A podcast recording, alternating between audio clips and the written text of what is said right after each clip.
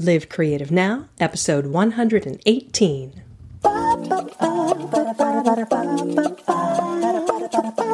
Welcome to Live Creative Now with Melissa Dinwiddie, a weekly podcast to inspire you to create your art and share your work. Because that's how you will change the world.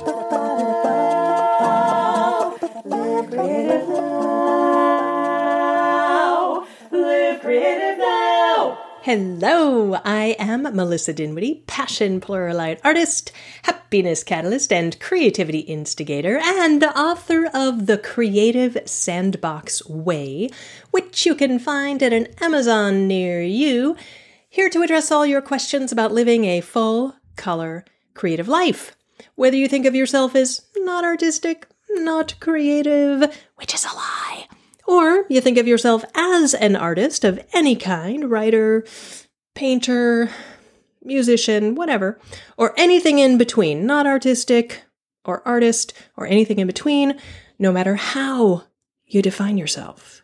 Feeding your creative hungers makes you feel more alive. It's how you change your life, and it's how you change the world, because that's how it works.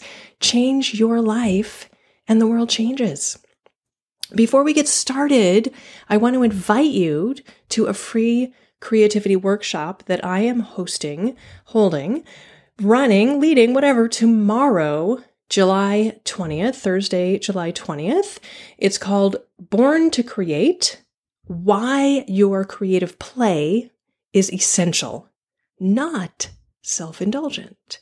I run these workshops every so often, and if you have a hard time getting yourself to do the creative things that you would most love to be doing, this workshop is for you. You will learn the surprising truth about why you feel resistance to the thing you love to do or things if there are multiple multiples of them you will learn how to make every creative block your friend I kid you not. And you will learn the unexpected science of how creative play affects the brain. And you will never look at creative play the same way again. It's about 90 minutes, it's f- totally free. And if you stick around to the end, I have a special gift for you. And yes, there will be a replay for a limited time, but the link to the replay will only go to people who register. So go to do that to register at freecreativityworkshop.com. That's freecreativityworkshop.com. And now on with today's episode. Now. Live creative now. So I was being interviewed for a podcast the other day, and I was telling a story that I have told countless times, so many times I have lost track, about how I quit making art at age 13. Totally quit. Why did I totally quit? Because other kids were better at art, better at drawing, better at art than I was. At least that's, you know, that that's how my thinking went. They, the other kids, were the real artists, not me. So I quit. But what is left unspoken in there, the assumptions wrapped up in that, are that I clearly felt, clearly believed that I had no business making art. I had no right to make art. If I couldn't do it up to some impossibly high standard that I set for myself. Hello, perfectionist paralysis, right?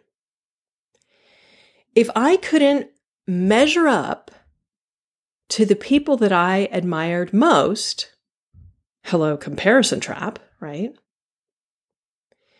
Then the unspoken rule in my own head said that I didn't get to do it at all.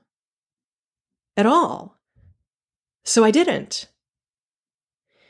For 15 years, 15 years, I didn't make art.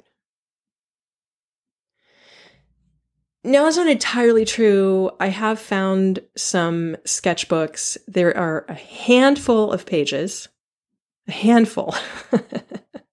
and I probably did some doodling in that time, but really, it's like a handful. And it was all kind of in secret, you know.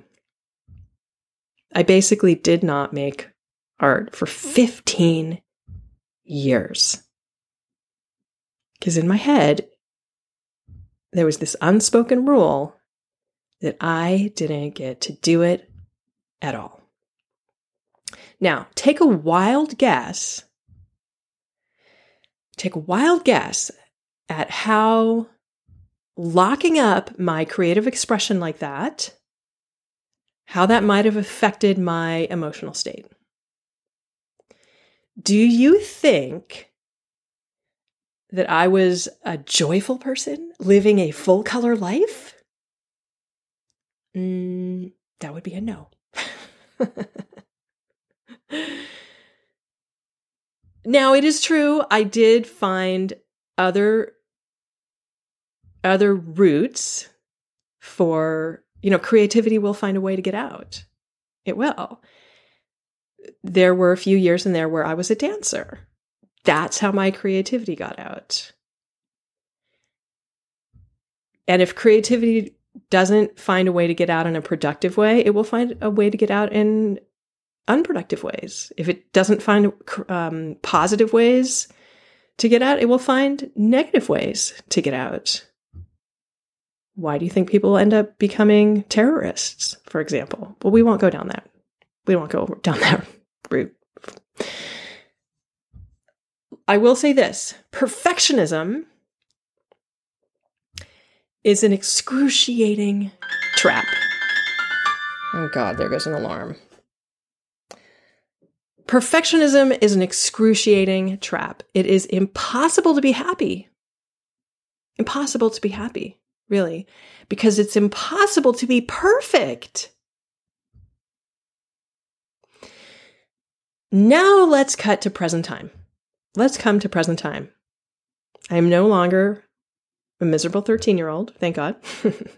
the reality is, on one level, not much has changed because other kids are still a heck of a lot better at drawing than I am. Other kids, quote unquote, kids, adults, people of all ages, are so much better, have so many more skills, at all kinds of things than I do. And in fact, thanks to the internet, I am so much more aware of so many more artists who are so much more skilled than I am at every single thing I love to do. Drawing and painting and playing the ukulele and writing songs and writing. Everything that I love to do, there are people who are so much better than I am. It's just a fact. And if I were still living in a perfectionist mindset, where the goal is to impress people in order to prove my own enoughness, then I would still be mired in paralysis. I would un- be unable to create a thing. And sheesh, my God, I wouldn't even be able to share this podcast.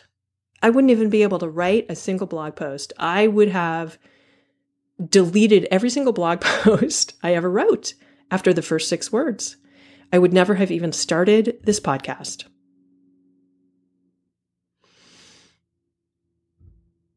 Now, instead of suffering on an endless loop of perfectionism, I now practice intentional imperfectionism. intentional imperfectionism. What does that mean? Intentional imperfectionism simply means acknowledging that I'm human and forgiving myself for that fact and treating myself kindly, gently, and lovingly. Intentional imperfectionism applied to my creative life means letting myself draw whatever my inner four year old feels like drawing. Even if my gremlins, my inner critics, are screaming that it's terrible and embarrassing and that everyone is going to laugh at me. That's hard.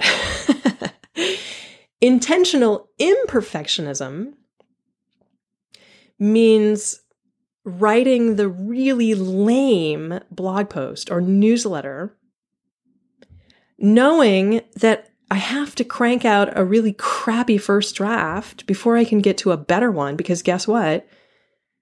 We need the crap to fertilize the good stuff. We need the crap to fertilize the good stuff.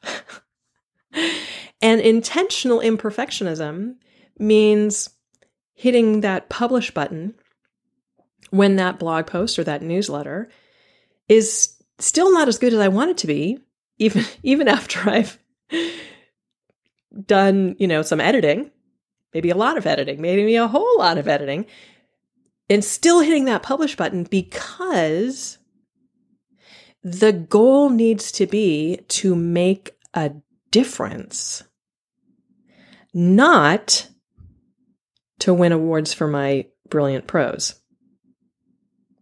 And in order to make a difference, I have to get it out there, not tinker with it forever, which God knows I could totally do. And ultimately, intentional imperfectionism means allowing my ego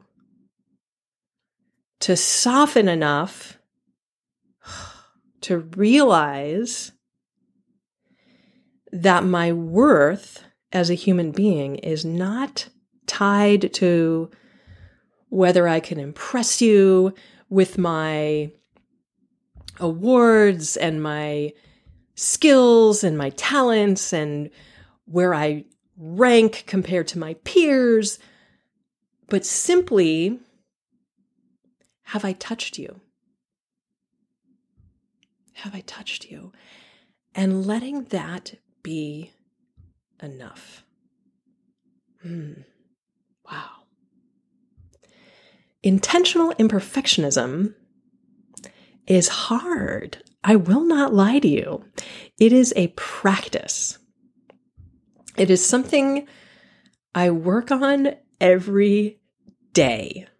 But it is, without a doubt, the single practice that has created the greatest happiness in my life, that has created greater happiness in my life than anything else I have ever done. Which made me think while I was being interviewed for that podcast a few days ago, made me think about when I was 13 and I noticed all those kids who were better at art than I was. At the time, back when I was 13, my reaction was, they're the real artists. Therefore, I'm not, and I should quit. But you know, I didn't have to have that reaction. That didn't have to be my reaction. I mean, there are still tons of people who are way more skilled than I am. And that's not my reaction now. I don't now think, wow, that person's better than I am, therefore I should quit. So that didn't have to be my reaction then, right? Now, obviously, I have decades, I've had decades in between to work on myself and to come up with an alternate reaction. But what if we could train our reactions? Because, you know, obviously I have, I've trained my reaction.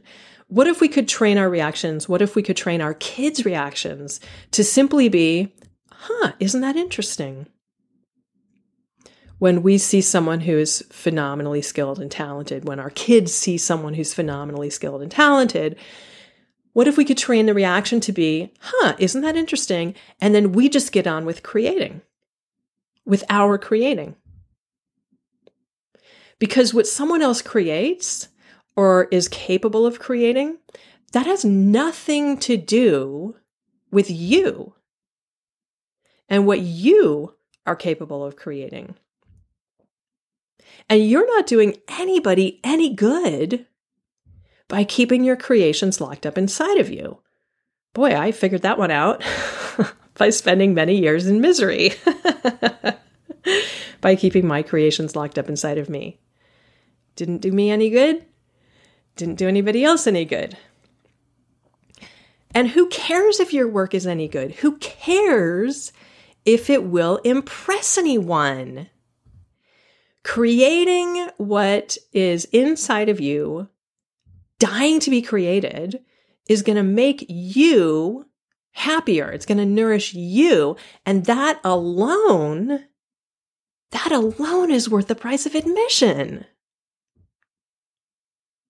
That alone is hugely valuable. Plus, a really funny thing happens when you create for you, purely for you.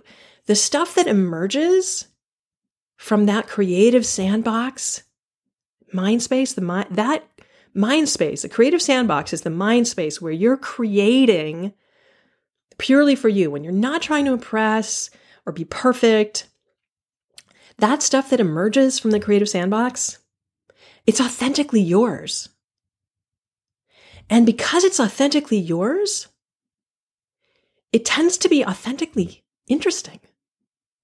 And it's really ironic, but the stuff that you create when you're not trying to oppress anyone, when you when you do share it, it's very interesting, but it, it may start to touch people in ways ways that surprise you. And it's just how that works. So, all this is to say, jump in the creative sandbox and go get creating.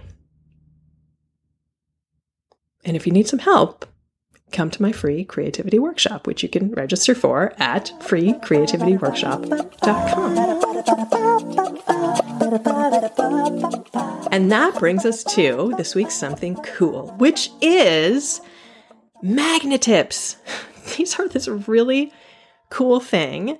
They're magnetic fine liner pens. They're they're pens. They're just fine liner pens, but what makes them different is they contain these powerful neodymium magnets at each end or inside the pens that allow the pens to stick to each other or stick to any, I guess, steel or magnetic surface. So you can actually form the pens into things. So you can form them into their own pen holder cup, or you can build things out of them. And of course, you can draw or write with them. And they're like remarkably addictive and fun. They're water based ink, they're a 0.4 fine tip, and they come in a set of 20 colors. And the outside of the pen is plastic and it's like octagonal, I think, so they won't roll off of your table. And the outside of the pen is either uh, color, which matches the pen tip itself, or a black finish. And they retail for about 40 British pounds. And they're refillable. So you can buy refill cartridges for them, which is cool. And um, in the full range of colors. And they also sell, this is kind of fun, they sell chrome balls, which allows you to make ah, there goes another another alarm. Sorry about that. Which allows you to make cool constructions with them. So they're just really fun to play with and draw with. So they're like a toy and a pen, and they're fun for engineers and people who like to. They're just again, they're like really addictive and fun. And I first found out about them through a Kickstarter campaign, and I had to order a set, and now they're available to the general public. And there's a link in the show notes. And if you want to send a referral commission my way, you can go to melissadinwiddie.com slash loves slash magnetips, spelled like magnet ips, magnetips, or you can just go to magnetips.co, or you can find a link in the show notes at livecreativenow.com slash 118. That is it. That's a wrap. I hope you enjoyed today's show. Let me know if you resonated at livecreativenow.com slash 118. Thank you so much for joining me today. If you're getting value out of the podcast, share it with a friend, and then hop on over to iTunes or the Apple Podcast app and leave a rating and review, and email it to me if you'd like to be considered to be featured for a listener spotlight. I would love to have a conversation with you for the show. Just let me know how the podcast has made a difference in your life, and you might be featured on the show. That is it. Until next time, thanks again for joining me, and go get creating. Mwah! Live creative now. Live creative now. Subscribe at livecreativenow.com.